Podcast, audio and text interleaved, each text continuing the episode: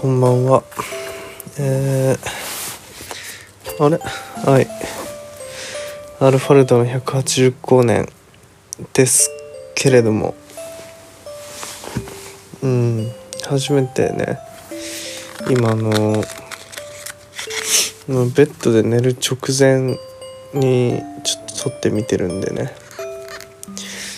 あのーもしアルファレドのガチ恋ファンがいたらですねあの寝落ち電話みたいな感じで楽しめると思うんですけれどもね。うん。まあその悪ふざけはいいとして。まああれね2週連続ライブしましたね今週はね。新宿のスペースというところで。まあライブハウスみたいな作りだったんですけど。うんすごく良かったなと思うわけなんですけれども。うん。で初めてあの元から知り合いだけどライブには初めて来るっていう人がね結構いてこうこんな感じでやってるよってこう見てもらう機会というかね。っていう意味でもこう緊張するかなと思ったんだけどなんかもう温かく見てくれてたのでもう好きにできたしなんか充実したライブになったなと思ってるところなんですけれども。まあね今回話したのはその後ね。その後の話。あのなんだろうな。やっぱり僕英語がネイティブじゃないんでね。あの英語の歌詞とか書いた時になんかこれ自信ないなっていう時にこうチェックしてもらう友人がいてね実は。あのいるんですけど、まあ、その人とあのうちのレーベルのプロデューサーの竜太隆樹とでその2人の共通の知り合いみたいな人も来てくれててでその3人プラス僕でねあのそのイベントが終わった後に、えっと、中華料理屋さんでね、まあ、ご飯を食べたりお酒を飲んだりとかちょっとしたんだけど。でその中の一人っていうかその2人の共通の知り合いの方がねなんかいつも新宿ら辺で飲んだ後は解散した後に一人でバッティングセンターに行ってストレスを発散するみたいな話をしていてあそれいいねみたいになって。でねうん。バッティングセンター僕もね新大久保とかで韓国料理食べた後に歩いて新宿駅から帰りたいってなるからさいつも。その帰りにバッティングセンターやって帰るとかもたまにあるわけですよ。だからあそこねみたいな。でその方と僕とちょっと先導しながらバッティングセンターに行ってさ、まあ、一通り打ったり投げたり楽しんだわけよ。ほんでうんもうちょ結構遅いなってなった時にあの龍太くんにねまあ龍太くんと僕は同じ、えー、地域に住んでますからまあ終電も同じだと。っていうわけで「あれ終電ってどうだっけ?」みたいな言ったら「あのまあ俺らの方は12時半だから」みたいなね龍太くんが言ってこれは本当にあの調べなかった僕も悪いんだけれどもあの龍太くんのその12時半っていう感覚がコロナ前のものだったらしくてねあの全然12時半なんて電車なくてね実際18分かなんかだってたんですよね。12時18分。もう全然その僕と龍太くん以外の2人はあの終電乗れてね帰り。で僕と龍太くんでどうしよっかっつってしたら龍太くんが「あ大丈夫。深夜バスあるから」みたいな。言ってていやもうさすが僕より長くこっちに住んでるだけあるなと思ってね。でバス停こっちだっつってついてってね。パッてこう時刻表みたいなところ見たらあの土日祝日は運運休していますみたいなのってね。唖然としてね2人とも「え？っ?」て。んでなって。帰るすべが本当にないからさ。どどうします？みたいになって。あのー、結局ねまあ結論から言うとネットカフェに行ってねそれぞれちょっと仮眠取って帰ろうっていうことになって、まあ、言っても始発が3時間ちょっと後だったからもうすでに。そういうわけに。そういうわけになったんですけれども。ですごくねあの人を置かないシステムをね取っていてそのお店が。めちゃめちゃそれで困ってる人たちがいてね。どうやってやるんだろうって言いながらね。で僕と龍太くんは結局あの手この手でこうパパパってやって30分ぐらいかかったけれども結局それぞれ部屋を取れたわけですよ。で「おお取れたよかった」ってこれで寝れるわって言って、まあ、3時間後ぐらいに出口で合流しよっかっつってね。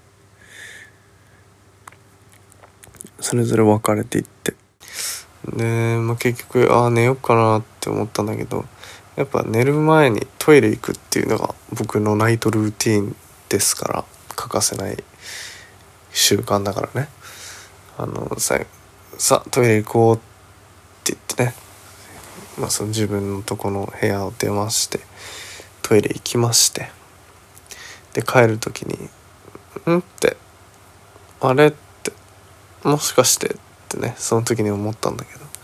案の定目の前まで自分の部屋をねドアノブをガチャって言ったら全然開かないのね。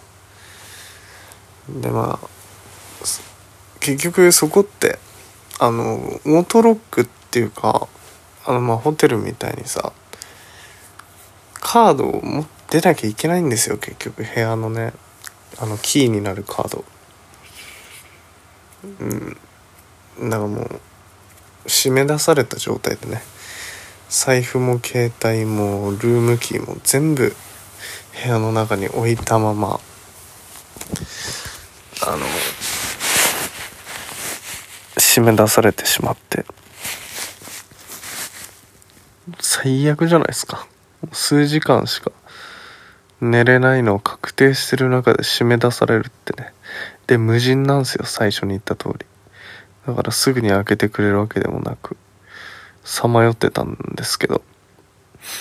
そしたらなんか明らかにこう困った様子でうろついてる方がいてね。でも僕はあの仙台旅行で知らない人と話すっていうのはねこう難なくできるようになりましたから。思い切ってこうあれ今ってなんか探してます？みたいな。聞いてみたら「いやあの締め出されちゃったんですよ」って、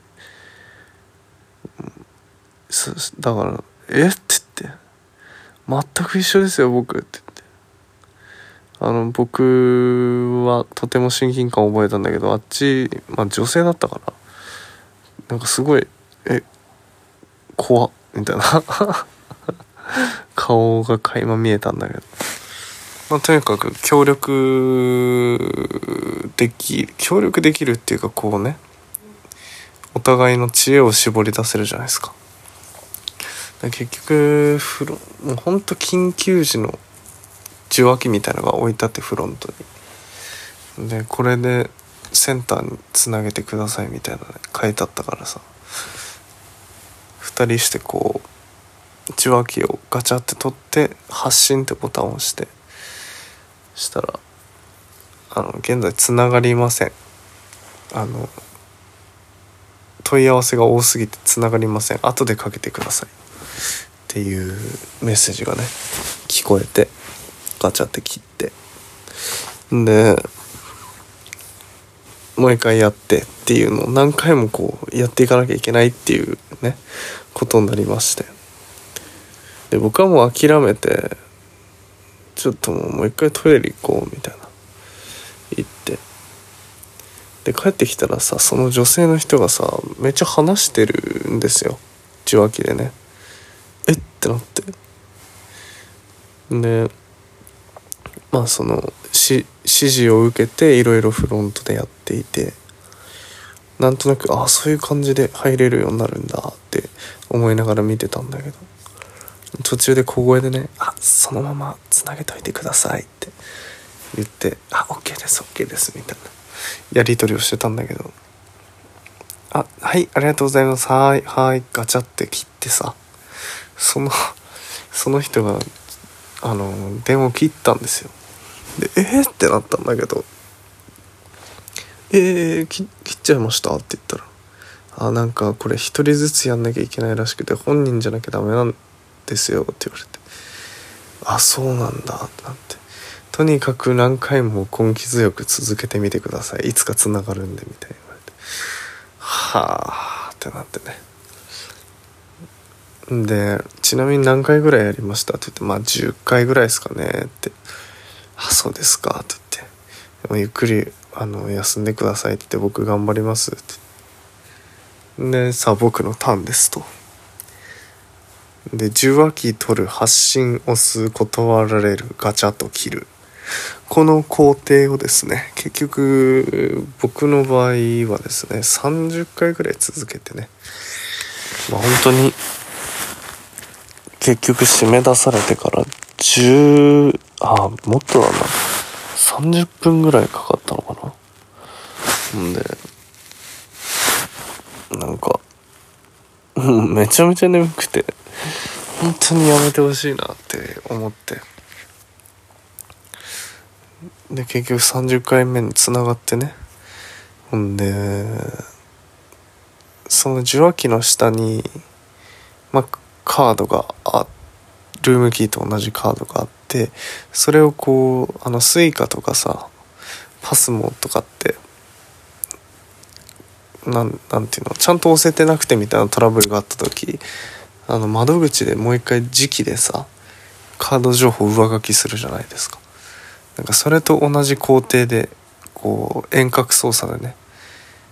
で僕のルームキーの情報を上書きしてそれで入るっていう、まあ、方法だったんですけど。そこにたどり着いてね30分ぐらいかけてああってやっと入れる入れると思ってね。で結局入って寝たのがだから実質2時間ないぐらい。1時間ちょっと寝て。ですぐ出て。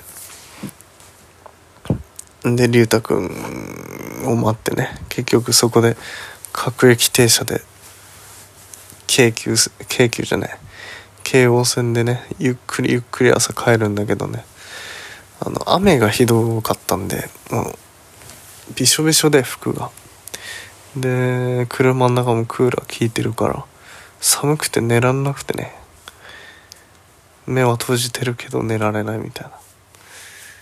結局なんかちょっと風邪ひいたかもしれないっていう感じの体調になってるわけなんですけど意図せ意図せずのオールになるというね感じでしたと。いうわけで、一旦ジングルいきましょうか。あれあれ殿180光年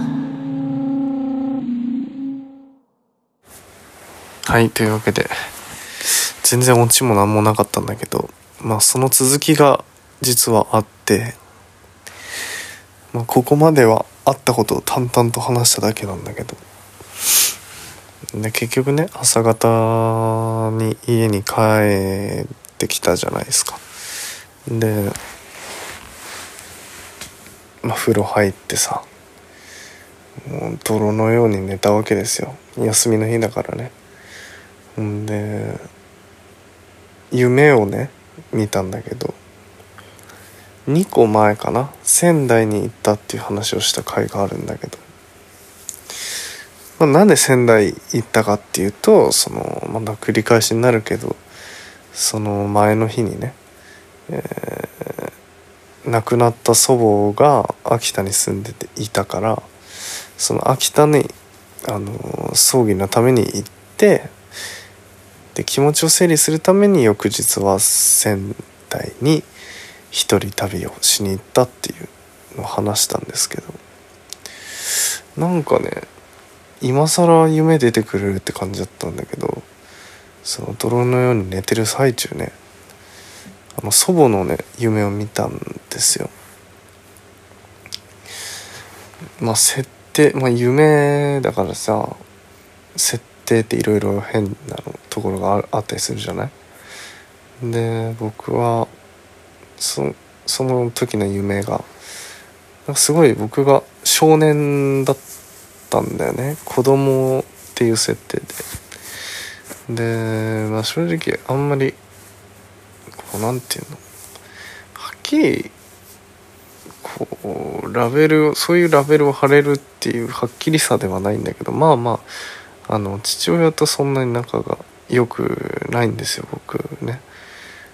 で何かと僕はこう新しいことを始めたりしようとするとこうあんまりよく思ってないんだろうなっていうねあのーこう発言をされたりとかね。っていうのがあってまあ子供時代から好きじゃないなこの人って思ってたんだけど。まあ夢の中で父親にそういうふうに扉の向こうからねなんか「お前なんだ?」と「お前こうこうこうなんだからこんなことできるわけないだろ」みたいなねふうに言われて「ああ何？こんな夢見るんかい」みたいなね。朝まで頑張ってさライブ終わってネットカフェでねあの遠隔操作でやってもらってやっとの思いで1時間寝て帰ってきてやっと寝れたのにこんな父親との嫌な思い出見るんすかみたいな。思ってもう最悪な気分だったんだけどそのガチャってそのドアをね開けて行ったら秋田ちょっと若い秋秋田のおばあちゃんがねなこの間亡くなったばあちゃんが「なんであんたはそういう風にしか言えないんだ」ってその僕の父親ね義理の息子になるわけだけどおばあちゃんから見たらめちゃめちゃ問いただしてくれて顔真っ赤にして怒っていてね。で父親がどっか行って「はあ」って怒った顔してばあちゃんがソファに座っててでおばあちゃんすごい小柄なんですけどそのすんごいちっちゃい体に僕が抱きついてね何も2人とも何も言わずに涙を流すっていうそんなないんですよそんなこと。実際記憶としてあるわけじゃないしそんなことなかったんだけど。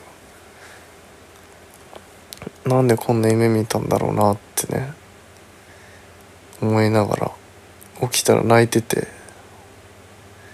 すごくこの一日休みで、まあ、朝帰ってきてちゃんと眠れてないし家のことしようと思ってね洗濯したりいろいろしてたんだけどずっとなんか不思議な気持ちで寂しい気持ちも抱えつつ過ごしたんですっていう感じなんだけど。ね。なんか死別した人が夢に出てくるってこう嬉しさと悲しさとありますよねっていうね。なんか なんかベッドの上で撮ってると本当にあれですね。誰かと電話してるかのような話の内容と構成になっちゃいますね。いいのかな？成立してんのかわからないけど。すんごく眠いしね今。なんかまたね夢でもいいからばあちゃんにね会えるといいですけど。本当にこう数えるほどしか会ってなかったばあちゃんだけどすごくねちっちゃい頃から僕のこと心配してくれてたし。うん悲しいですね。もうちょっと長く時間過ごせたらよかったなっていう後悔と夢に出てきてくれた嬉しさとっていう一日を過ごしましたよ。